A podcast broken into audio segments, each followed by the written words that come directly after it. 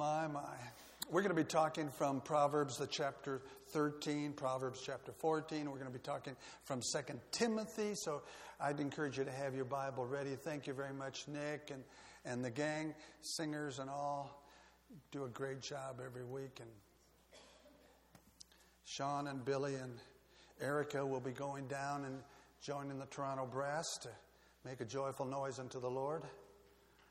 It should be very cool down there. You've got to come join with us. Uh, the new bishop for the, uh, the Catholic Church in this area, Bishop Monforton, will be there, and uh, he's a nice man. Met him Friday. But I want to continue talking about guardrails. Now, actually, we had some guests in here uh, Thursday night, and and they didn't even say anything about it until I, because they thought at Word of Life anything is normal. You know, we can have anything here. We we never know what's going to happen. You know, but most churches don't have guardrails. The real thing. You know, and I went out to the uh, maintenance center out there by the the uh, where the state police are, and I asked the man. I said, I, I want a guardrail. And he said, What? I said, I need a guardrail because I need Leonard and Dan to put it on a stand and put it in our thing because I want to crystallize this concept in your mind. And you're going to come up against a lot of different things in your life, and, and you're going to remember that we're not just talking about driving our automobile. We're talking about a lot of different things and, and guardrails. And, uh, and I wanted to just to kind of get into your brain, and I'm hoping it is. And, and uh, we started talking about this last week. And Andy Stanley has, I've borrowed some of his material, and he just has a, a wonderful insight, and part of which we're going to be talking about today and in, in some of the weeks. But, but he first talks about, and he reminded us of physical guardrails. And he reminds us that the, these guardrails that we see out there on the road everywhere, and especially on Highway 7, you know, they're just everywhere in different kind of forms. And we've tried to avoid them in our lives, but every now and then we, we kind of see them, and, and in some cases they kind of jump up at us.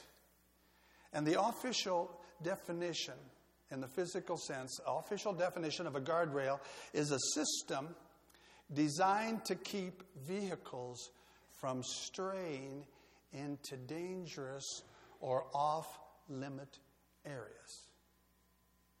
Now, there's a lot of important words in there. This strain into dangerous, this word strain, straying. I want you to keep re- reminding yourself of that word because it, uh, it will help you to understand this full thing. And, and of course, when we started to talk about it last week, we were reminded, and, and I encourage you to, to think of it in many cases, they're put there to protect us from something worse that's over there. Right? Okay? And we could bump into this and it would it would it would hurt, it would scratch. It would do something to our car. It could mess us up a little bit, even in our body, but it wouldn't be as bad as, especially like, say, if this was, is uh, sitting at the edge of a cliff and it wouldn't be as bad to hit that than to, to go over the cliff completely. That's really bad over there. And I reminded you that sometimes these guardrails are put, and actually, if, if the guardrail wasn't there, it would be almost a safe area to drive. But, but they, these people that engineer this stuff, they say, well, we better take part of that roadway, maybe just a little bit coming back from the ledge and come back a couple of feet, two or three feet, maybe two or three yards, and make sure that this will protect you from the, the real serious problems. We always find guardrails actually within the realm of safety, but they help us to, to not get really seriously hurt.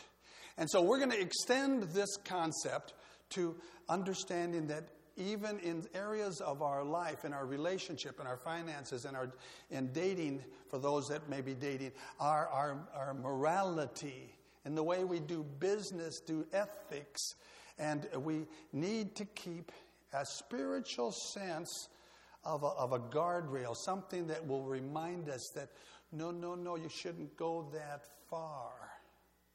And, and we, we made up a, a kind of the spiritual definition that we would like to use a personal standard of behavior that becomes a matter of conscience. Now, part of this, what I want you to understand is, is this personal standard. This will be unique for every one of us. Some of us will say, No, this, this is as far as I'm going to go on that, on that point. You know, it may be in finances or it may be in certain uh, kinds of business dealings. You say, No, no, I won't go there. And, and we set a goal in our life where we will personally develop some behavior, some personal behavior patterns that keep us back, and they function as guardrails in our lives. Now, these guardrails in our personal life, our culture does not help us with this. You understand? The culture does not set up guardrails for us. In fact, is they bait us.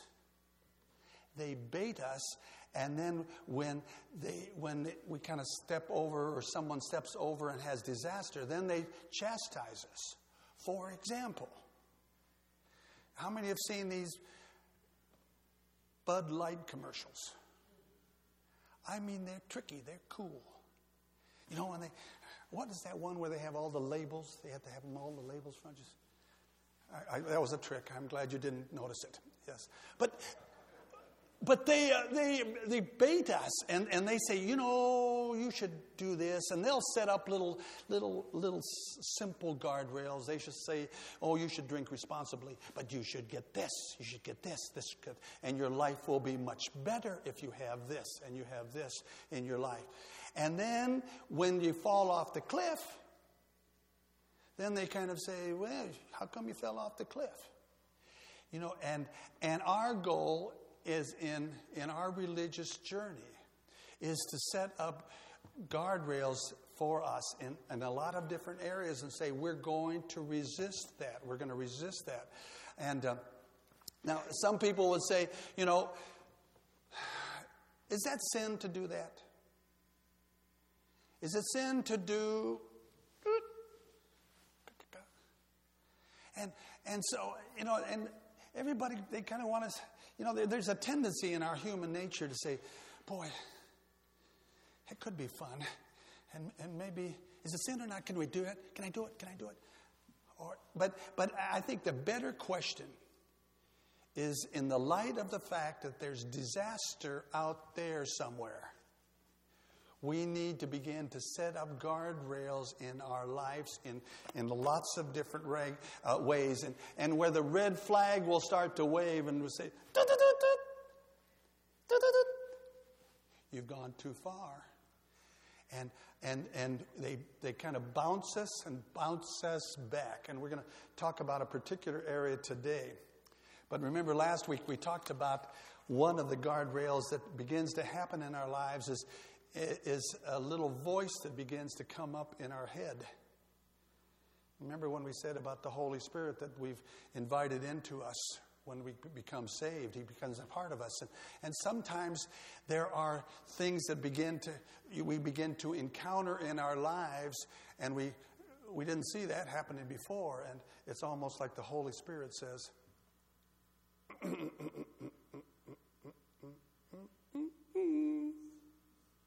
How many have felt that before? and, and it's interesting that, you know, as, as people, we, we kind of look for boundaries sometimes. But it, it's, uh, it's very interesting how, how some of these kind of bounce up in our spirits. And so today I want to talk about friendships. Now, this seems like pretty simple kind of what is he talking about? Friendships as it relates to guardrails. And, you know, as I began to, to look at this, and as we began, to, we'll talk about some other things in the future down the line, but at some point in your life, at some point in your life, you're going to find yourself very close to people. Friends, people that you work with, your amigos, your comrades, your co workers, your fellow students. And you're going to find that these guys are moving in the exact opposite direction that you are. And you see it big time. And it's almost like God is trying to say between the traffic going this way and the traffic going this way, we need to set up a guardrail in between. The road guys would do it. And they would say, you know, we need to do that. And, and sometimes this, this whole concept, it kind of starts right out as, as, as young kids. And, and I know some of you parents, you get freaked out, and rightfully so. If your kids start to go with this gang or this, go over to this, maybe this person's house. I want to go over to Joe's place, Joey's house. And if this mother doesn't know what's happening at Joey's house, he says, Why do you want to go over there? Oh, we have fun. You know, it's, it's great. They're cool kids over there, and their parents aren't there most of the time. What do the parents do? Big red flag. They say, Whoa, this doesn't sound cool to me. You know, they start to pull away. And, and, and sometimes parents, they'll say, you know, I want to I wanna watch over. I, um, who are my kids associating with? And sometimes we, it's very important to us, even important enough to say, you know, uh, that, that public high school is not good enough for me. You know, I don't think there's enough guardrails there. I'm going to send my kids to Jefferson County Christian School in their new building. It's very cool. Because we want to set up some guardrails there. We know that it, it, it's not perfect. But sometimes we'll say, well, we're going to homeschool because we want to watch over that association. When we see people that are going this way and people that are going that way, we say, what can we do to set up some boundaries? And the things that make friendships so cool and so interesting is, is that they can also be dangerous. You see, your parents understood that the kids' friendships ultimately influence the direction and quality of their lives. In fact, the friends can actually determine the direction and quality of their lives and, and the kids' lives. And, and it doesn't seem like it, it's all that possible, but how many parents know it's to be the case? Yeah. Yeah. And, and when we understand how, how heavily the influence of friends can have on us, uh, and I, I want to keep talking about that in just a second, but the, the things that make friendships so great is the things that make friendships so dangerous. Because when I'm with a friend, I drop my guard. The reason we're attracted to people, certain people, is because we're, we're kind of acceptance magnets. We, we love people that accept us as we are. And then when that happens, we begin to, to drop our guard because we're repelled by rejection, but we love acceptance. And when we, when we begin to feel like we're accepted, when we find the people that accept me, and you're with, when you're with people that accept you, you are the most open to their influence on your lives. And, and this is a huge principle, and acceptance leads to influence. You'll never, you never heard it stated the way that perhaps I'm doing it today, but your kids' parents, you've seen it happen in your kids' lives. You've seen it happen in your own lives. I close down with rejection. I open up around acceptance. And the greatest regrets in our lives oftentimes revolve around the times that we're with our friends more than when we're with our enemies because our guard is up when we're with our enemies. And sometimes the most addictive uh, things imaginable, addictive behaviors begin with friends, even more than, quote, non friends or people that you just um, associate with slightly. You know, um, the Chi Alpha, I, I, don't know when, if you remember the, the Chi Alpha man that was beginning the activity, the Chi Alpha ministry at Youngstown State. And he was with us and was telling us about the, the, the effect of the university life on kids, and especially Christian kids. Christian kids that were, were, were right into the Bible. They did their, all their Bible stuff. They were in Sunday school. They did all this stuff. And they got and found new friends that began to change them completely to the point. point, and uh, was it 85%, Emily?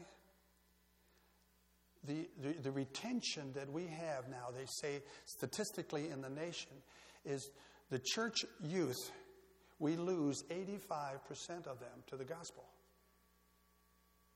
Because they, they are establishing new friends, they, they get in with friends, and then they're influenced by friends, and, uh, and they, almost they don't realize it. Sometimes these kids, after their freshman year, come back and look in the mirror and say, Who am I now? I don't recognize. Because it's, it's amazing what the influence of friends have on us. It's a principle that we just cannot d- deny, and it's not just reserved for adolescents, it happens in all of us. This is true of all of us at some level, that our friends influence the direction and quality of our lives.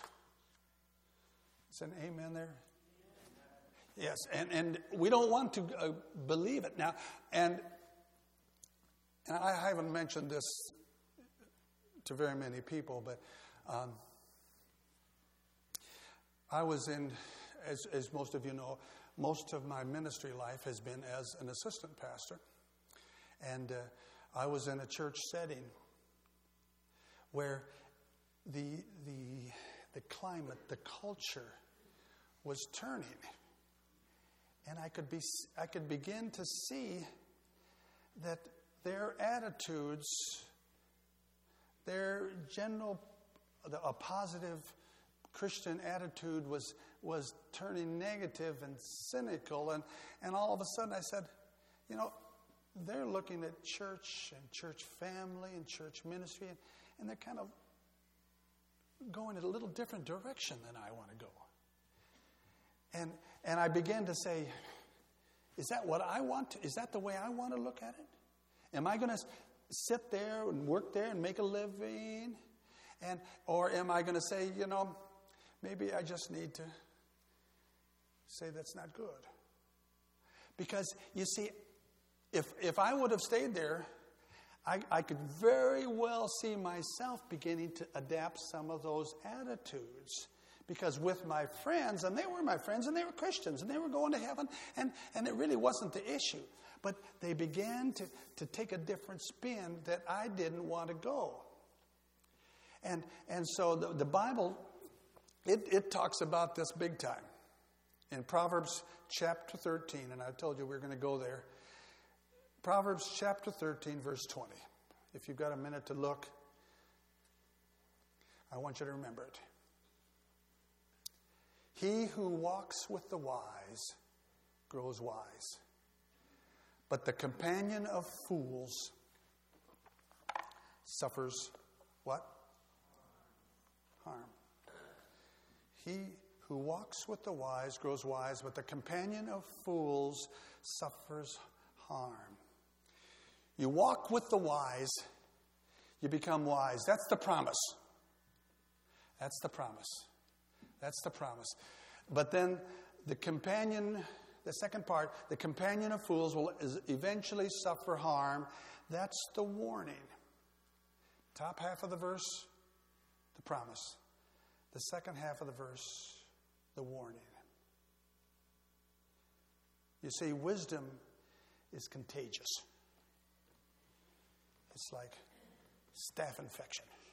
Man, you know, in the hospitals. And, and there was a time when I would go visit Walter, and they would have a, a big uh, warning over the door, and they say, You need to put on this gown, and you need to put on this and this and this, and, and wear the mask because there was a, a, contagious thing, and they didn't want the patient catching what you had, and you didn't, they didn't want you to catch it. It's contagious. And, and Wisdom Church is contagious. You will catch it. If you surround yourself with people that the Bible considers wise, and we'll talk about that in a minute, you will, by the nature of proximity, become a wiser person by being in the company, walking with, and doing life with the wise.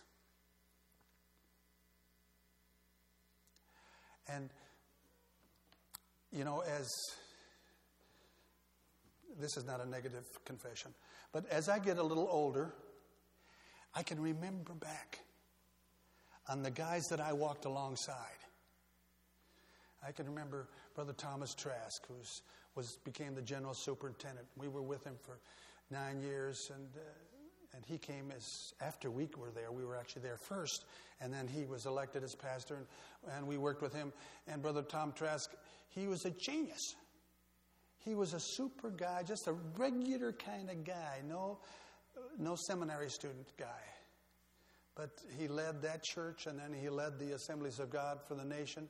And, and I was honored, and God has just blessed me in this way that I could be able to walk side of, of Thomas Trask because he had a cool way of buying cars, you know.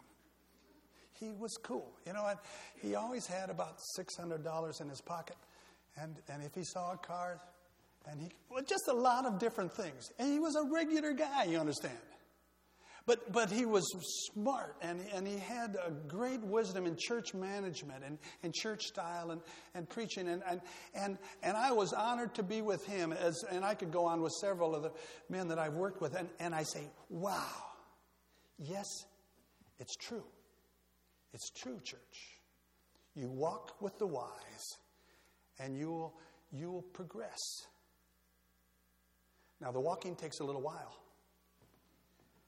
It's not just say hello to the wise, it's walking. We're walking, we're walking. And, and it takes time. And, and we're going to talk more about that in a second. But, but we, we have to see this. And this scripture reminds us that, that uh, when we walk with the wise, we'll become wise. And let's talk a little bit about uh, what the wise, a little definition for the wise could be. A wise person is someone who understands that all of life is connected. All of life is connected. What I do today will affect what I'm doing tomorrow. What I'm doing this year is will affect what I'm going to be doing next year. It it's connected, and so I need to watch what I'm doing today because it connects. It connects, and, and the friends that I have today, I just, it, it, it will have an effect. There's no isolated things. Proverbs 13, we walk with the wise. And, and when we walk, we, we see the wise person make wise decisions, and we, we understand that that influence. If you put money in the bank, Sarah Danaher knows, if you put money in the bank, it will start to draw interest and we make deposits and we, we come along someone who's making deposits in our lives and, and we see those deposits drawing interest. And uh, the scripture says that it's contagious. It's contagious, contagious as wisdom. Life is connected. Then, the warning. The warning. Let me go back. The companion of fools suffers harm. The, the scripture doesn't say that we become a fool, although sometimes it might be. But, but it, it's, it, the, the scripture teaches, and Solomon teaches, is that the, there's going to be some subtle things that begin to happen. The companion of the fool will be, eventually be impacted by the behavior of the fool. We say, but I'll never do what they do. I'll never think the way they think. But we will be impacted. We will be impacted because the companion of fools, whether they ever adopt the lifestyle or not, become harmed by what, but what happens. And uh, I was down at the urban mission the other day, and uh, we were getting doing some things in preparation for the service this afternoon, and taking some things down. And uh, she had uh, Reverend Steele, excuse me, I, I, I, should say it correctly, Pastor Steele. Um, but they had about six different guys there that particular day, and actually both days, both Thursday and Friday that I was there, about six guys that were doing community service. They were residents, could we say, at the Eastern Ohio Correctional Facility, and uh, had their nice little place where they would go be but they could be released during the day to do community service, and the judge had appointed them certain amount of time that they, they had to require and uh, to work. And, and as I was fiddling around with stuff in the front of the auditorium, the guys were helping us bring some stuff in. And this one young man came in, and, and he just had bright eyes. You know, it just, it's, it's cool. You know, you could just tell the light was on and he just hung out. The other guys went back to do what they were going to do. Uh, but, uh, but this guy just kind of hung around me. And, and uh, after I said, How you doing? And what are you doing? And so he began to say, You know, I'm out at the correctional facility and uh, with some of my friends, my new friends, I guess. But I asked him, Tell me about your life. And he said, Well, I'm clean now. And so that kind of led me to the next question. I said, Clean now? What were you involved with? And he said, Well, I was into drugs. And I said, Kyle, how did you get involved with drugs? He said, Well, I got with some friends. I got with the wrong group of friends. And Kyle let his guard down.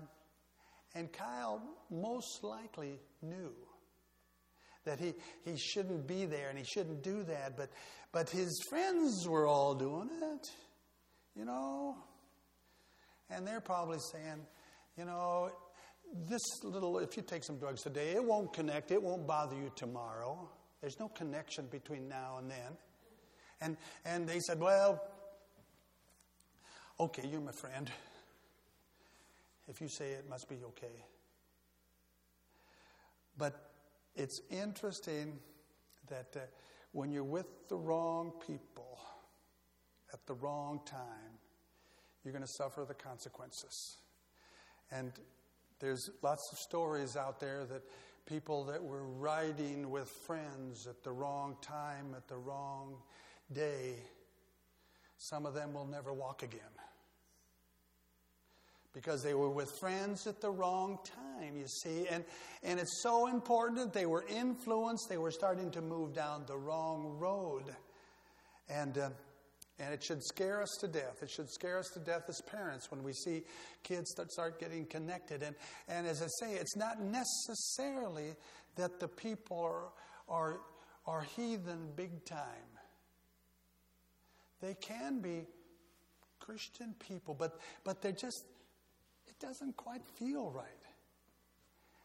Um, and, uh, and we'll go on but, uh, and talk some more about that in a minute. But it should scare us to death, adults as we think of the influence that our friends can have on us. The Bible says a fool is a person that knows the difference between right and wrong, but doesn't care.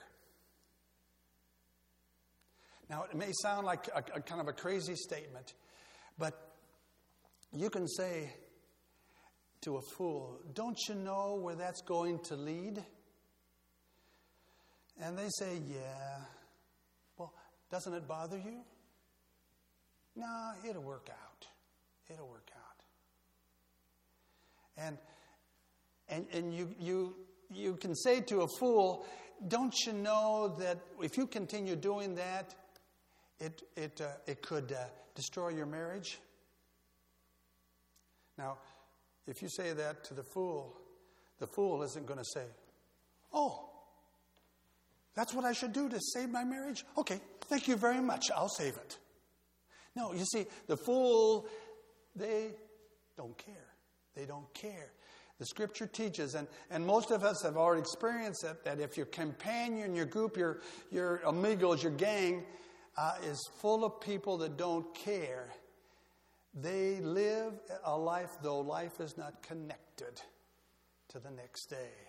What you do today won't affect what happens tomorrow.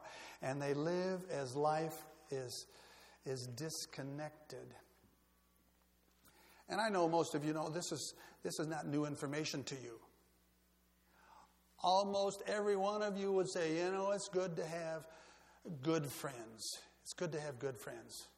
But then you'll say, and I've heard it, but I'm cool. And, and I'm smart and I'm slick. I can understand what's happening here, and I will guard myself and I will never go too far. And I'm too connected. I'm too, too, too cool. Too cool. And if, and if you have friends that don't care about their lives, they're not going to be very concerned about yours. You see, um, so many times we say we're cool, but, but in the end, we're not strong enough to do what needs to be done. So I want to, in quickly, in, in just a few minutes, I want to quickly suggest five guardrails for you in establishing relationships and, and understanding about how friends affect your lives. Uh, first guardrail, and Andy Stanley, he, he put these out, so, and they're so very good. Um, now, some of you will say, even as I start to say about these guardrails, you'll say stuff like, and I've heard this a jillion times, and I'm not exaggerating. But I want to be a ministry to them. I want to help them. So I'll go into the bar, you know, and I can help them. And, and, and, and I'm, I'm going to sound like I'm pretty cold, pretty straight to the point, and no compassion for the, the worldly guy, but, but I'm telling you, I'm telling you, I'm telling you, it, it will work. Guardrail number one your conscience should light up when it dawns on you that your core group isn't moving in the direction you want your life moving in. And if you're making excuses about your friends all the time, and they're doing this and this and this and this, but you say, well, I won't do this and this and this and this. But they're nice. You know, they, they like me, they accept me. And, and so, and, and, and we, we'll just kind of, I'm cool. I can do it. You know, they won't affect me. It won't affect me. But, gang, when we see them going in a different direction, in a lot of their thinking, a lot of their thought patterns, and a lot of the way they process stuff, it should be a big red flag. And if, if they're doing stuff in, in, that is contrary to the way that we look at marriage, the way that we look at finances, adults. And they're, they're spending money in certain ways, and, and that, that just kind of, I wonder about that. God is saying that can be a guardrail. It can be a guardrail. And, and even if we say we can walk in that, we can stay, we can be ready to help them and minister to them and maybe give a little testimony here and there. And, and I'm saying to you, you can't play with fire without smelling like smoke and it will catch you. It will catch you. Young and old alike, folks. And, and, and one of the reasons that I, I encourage times at church and times in the family, because all of us have times in our lives and groups in our life that we have to deal with. You know, and not every group, maybe a, a group that we have at, at, at our work, you know, and, and they're definitely not where you are. You see them going the other way, and, and it's almost like it's, it's, it's pulling you along with them. And you, you don't want to go that way, but, but you work with them. Now, sometimes we can say, you know, I need to find a new job. But sometimes you can't. And that's one of the reasons I'm, I'm so, I encourage people to, to remember about our small groups, our, our prayer times, our, our Wednesday night Bible studies, our, our Wednesday night with the youth. And, and I have a great time with, with our youth on Wednesday night. And, and the Sunday school class, the Sunday school class with the men. And, and you can come together and you can be with groups that are heading the same way you are. And, and even though there'll, there'll be some discussion from time to time, and you can learn and they can learn, but it's very important. The Bible study that Emily has on Wednesday, there, there are times that kind of balance out these strange other groups that we have. And it's important that, that we have people that we can connect with. Um, and sometimes we have to intentionally find people that we can connect with that will help us in our journey. We were, uh, or I was at a, at a meeting of ministers in Columbus on Monday. And Gloria and Emily, we all went down. And, and one of the interesting things that he pointed out to pastors, pastors that are supposed to, you know, be God's gift to everything and know everything. And, but he was reminding the pastors, he said, You need to have people around you in three different categories. And I'd never heard it that way quite before. He said, uh, Pastors, and, and there was probably 30 of us in that room. And, uh, and he said, Pastors, you need to have somebody or some group that you can talk to that are 15 years older than you. Because there's wisdom up there. You know, they may not look at computers and PowerPoint the way you do, but, but you need to, to listen. And I think that's very good for all of us. We need to be connected with somebody older than us, more experienced in a godly frame than us. And then he also said we need to be connected with people our own age. You know, we need to have uh, godly influences of our own age because they will, they will move us in certain ways. And then he said you need to have some way younger to balance out and that's one of the great things I enjoy about Wednesday night now that I'm, I've been going in with the youth activities on Wednesday. And, and uh, Matthew and, and Alex and Kyle and, and uh, Ryan and, and, and some of the guys, they, they, they, they speak to me and I listen to them and I, I hear what they're thinking. Now, that's not to say that I agree with their thinking all the time but they have some good spiritual principles. But, but it's, it's, it's a good balance to who I am because I, I cannot live at, at the plane that I'm at right now. I need to pull knowledge from above, more experience, and then maybe seed into people that are less experienced than me, perhaps, or less along on the spiritual journey. Guardrail number one. Guardrail number two your conscience should light up when you catch yourself pretending to be someone other than who you really are. A guardrail when it comes to establishing friendships. Your conscience should light up when you watch yourself pretending to be somebody you really are not. Sometimes when we're with a group, I pretend. I I kind of exaggerate my resume, as it were. I'm speaking hypothetically here, of course. Um, or sometimes I kind of ignore certain things. Some of you men may have had your wife say to you, You know what? When you're around them, you're a different person.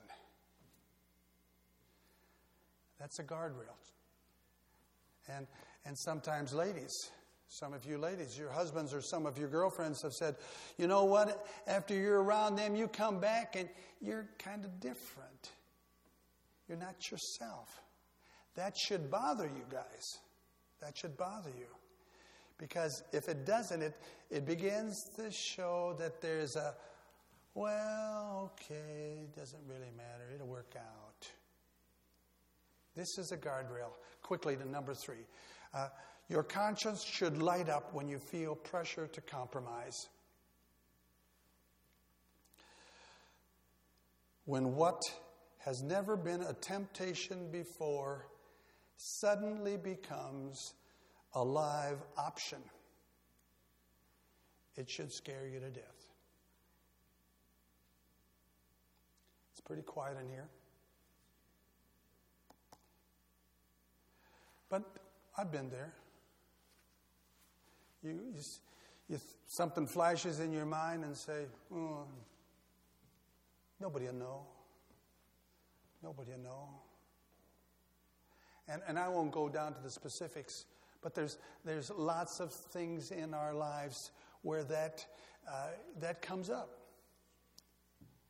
And even as it becomes an option, we haven't gone over the rail yet but it becomes an option in our life. And, and that in itself, when we see that happening, when we say what has never been a temptation before suddenly becomes a live option, it should scare you to death. When you feel real pressure, when you begin considering the behavior, you have always, you're almost off limits. That's the guardrail. That's the guardrail. And my partial guardrail is 12 o'clock, so I'm going to keep moving. Three. Number four. Let me, let me move on. Your conscience should light up when you hear yourself, I'll go, but I won't participate. How many times have we heard that? I'll go, but I won't participate. Even as the words come out of your mouth, it could it should be, oh, it's hard. It should be a guardrail in your life because you're getting close to the people that you shouldn't get close to. Quickly, I think your mind can spin around these as fast as mine. But number five, your conscience should light up when you hope the people you care about don't find out where you've been or who you've been with. Wisdom says if, if it bothers me that the people I have respect for and love the most see where I'm at or what I'm doing, and it should scare us. It should scare us.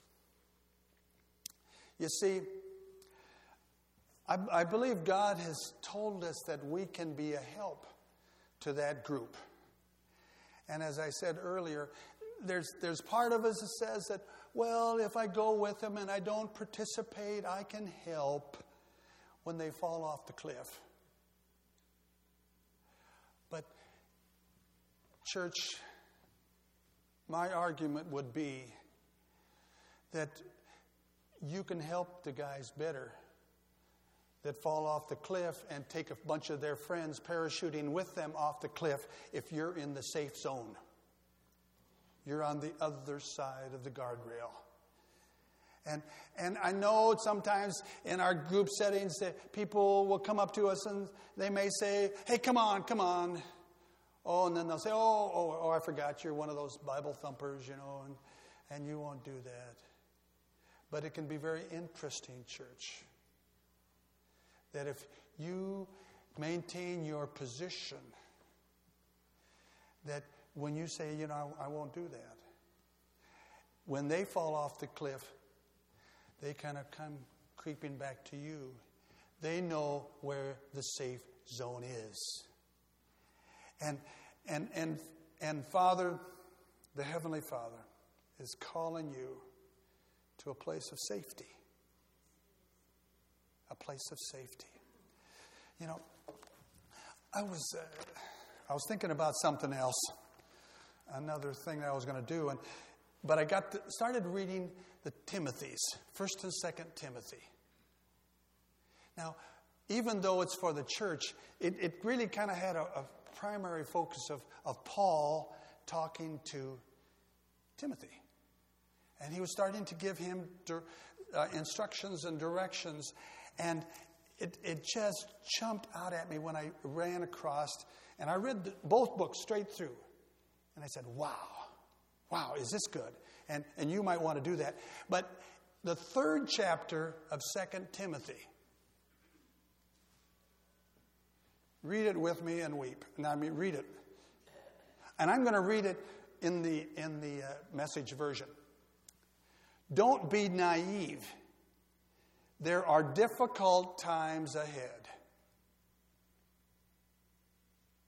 That's, that's important, kind of a, a setting the stage for this. As the end approaches, people are going to be self absorbed, money hungry, self promoting, stuck up, profane, contemptuous of parents, crude, coarse, dog eat dog, unbending slanderers, impulsively wild, savage, cynical, treacherous, ruthless, bloated windbags, addicted to lust, and allergic to God. They'll make a show of religion, but behind the scenes, they are animals. This is the book. And what does it end up by saying? In the message, it says, Stay clear of these people. Now, in the NIV, it says, Have nothing to do with them. I didn't tell Emily to do the message. But, but, the, uh, but the NIV is good. There are terrible times. People will be lovers. And, and when you saw it go, but, but it, it, you know, we want to say, well, either we want to be a help to them or it won't bother us. We're too cool. We can handle it, and it won't affect me if I just kind of walk along these guys with these guys. And, and then we begin to see our language start becoming like their language. We start flipping out a word that sounds like them. It doesn't sound like us. You know, God is saying, hey, church, Proverbs 14, 12 and 13. Proverbs 14, 12 and 13.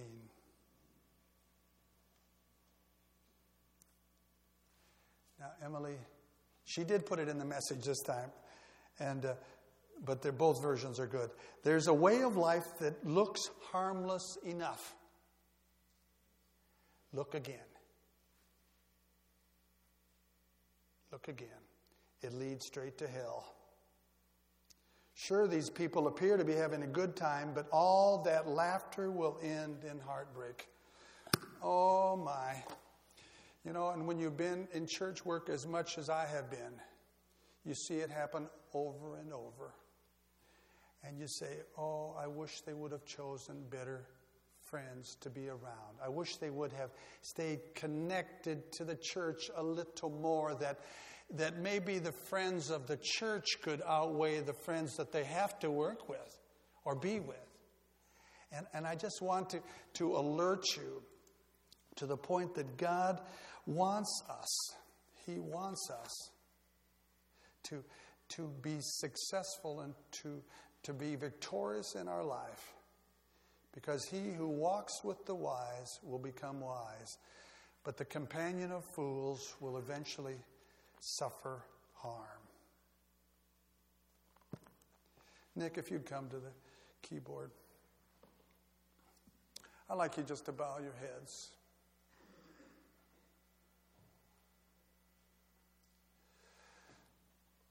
All of us, church, have groups that we have to work with. We, we are, are working with, and, and then there's groups that we choose. There are groups that we choose. we can't choose sometimes, many times, most of the time, we can't choose all of the groups that, that we have that we have to work with, maybe at school, maybe at work. But, but we can be careful and watch the influence that they have on us. And we can begin to try to offset it and, and see where there's opportunities to be able to, to reach out and to, to pull that group that is maybe older and more mature in the gospel, maybe 15 years older, maybe some people of our own age, and maybe even some younger people that we can influence and help. But we can especially reach out. It's important.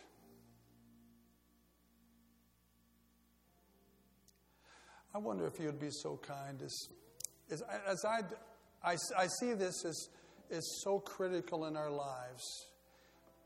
Sometimes we say it's critical for the youth, the young person, because he's choosing friends and stuff.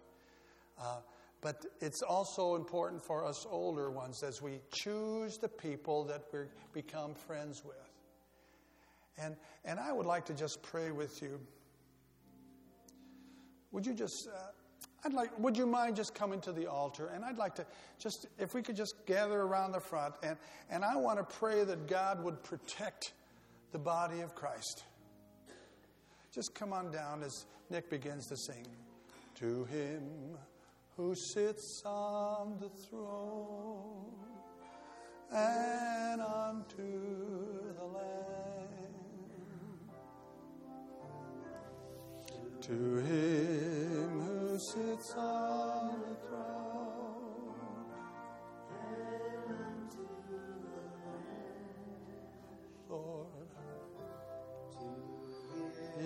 Jesus, Jesus, Jesus, Jesus.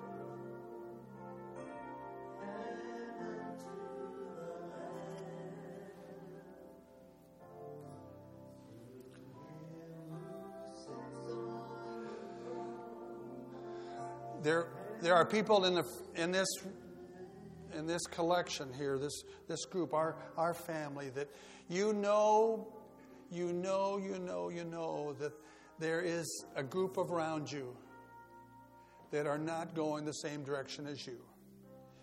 And, and I, I want to believe that some of you are saying, I have the ability to pull back from that a little bit. They may be your working, they may be your social, they may be people you've seen your citizens go to, to visit with at, at McDonald's with coffee. And you may say, well, they don't talk quite right. But maybe they're okay. That, but you have to decide. There's going to be people that, that you have the ability to pull away from. And I'm, I'm believing that God is going to give you the strength to say, I need to back away from that. And I think some of you, even as I've talked today, faces and, and groups of people have just jumped out in your, in your mind's eye. And you say, I don't need to do that. I don't need to do that. And, and I want to pray with you. And, and, and I would pray that you would say to God, even as I pray, that you're going to say, God, give me wisdom in knowing what to do with these groups. Can I pull my influence back? Can I get out of it completely?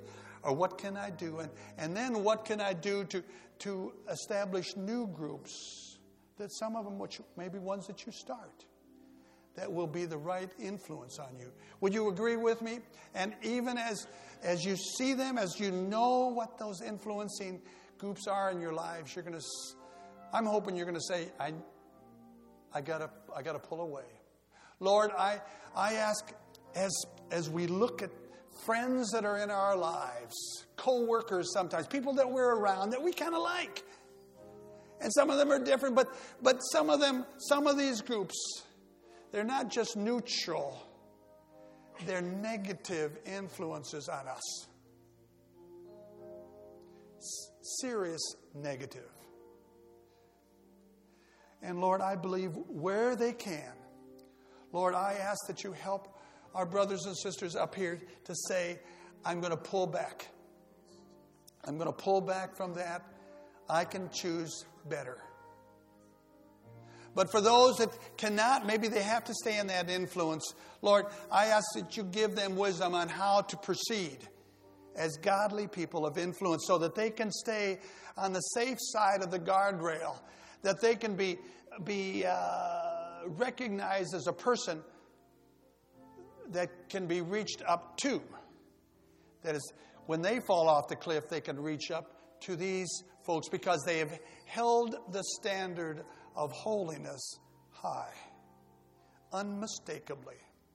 Help them, oh God, to, to know how to deal with that. And then, Lord, help us, help us all to, to create intentionally groupings that, that will, will pull us up. Pull us up to uh, a spirituality that where you would like us to function. Not where we can see how close we can go to the cliff, but how close we can go to you, God. Be with our church family, be with our Word of Life family. Lord, we believe, Lord, that, that this family here at Word of Life are meant by you to be an influence in the kingdom, a shining light, a resource, a hospital for those that have fallen off the cliff, that they can come to us to your work. Protect us this day. Watch over us and, and the things of this day and this week, and we'll be sure to praise you for what you do. In Jesus' name we pray. Amen. God bless you. Lord, just protect our family in Jesus' name. Hey, God bless you. If you can be at the Urban Mission tonight at 5, that would be cool. Remember, there are no services on Wednesday.